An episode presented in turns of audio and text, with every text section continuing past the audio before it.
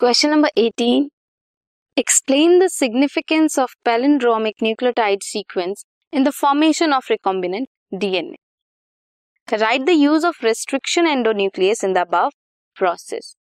सबसे पहले सिग्निफिकेंस बतानी है पैलिंड्रोमिक न्यूक्लियोटाइड सीक्वेंस की जब रिकॉम्बिनेंट डीएनए बनता है। पैलिंड्रोमिक न्यूक्लियोटाइड सीक्वेंस क्या है? सीक्वेंस ऑफ बेस पेयर्स, जब उसे पढ़ते हैं they read same on the both strands of DNA. Orientation of reading is kept same. Orientation 5 to 3 end अगर हम पढ़ेंगे, then first is G, A, T, T, C. ये first strand है, complementary strand के पढ़े 5 to 3 end. G, A, T, T, C. Then ये palindromic है, same है sequence. Endonuclease inspect करता है एंटायर डीएनए सीक्वेंस को, देखेगा for palindromic recognition sequence, recognize करता है पैलिंड्रोमिक सीक्वेंस को।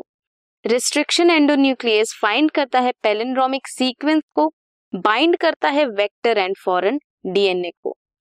If it cuts each of the two strands of double helix at specific point in their sugar phosphate backbones. इससे क्या मतलब है? रेस्ट्रिक्शन एंडोन्यूक्लियस है, पर्टिकुलर सीक्वेंस को वो देखेगा। तो मान लो अगर सीक्वेंस ये है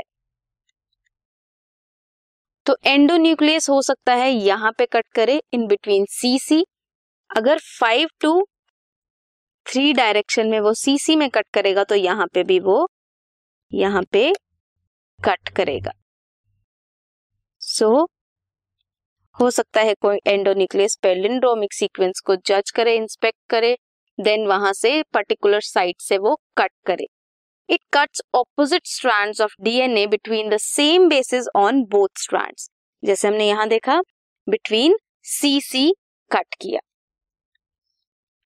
रिस्ट्रिक्शन एंजाइम्स कट करता है डीएनए स्ट्रैंड को away from the centre of palindromic site.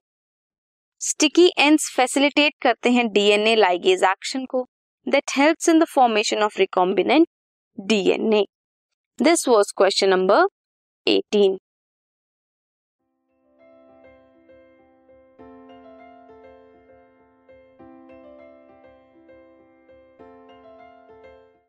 This podcast is brought to you by Hubhopper and Shiksha अभियान।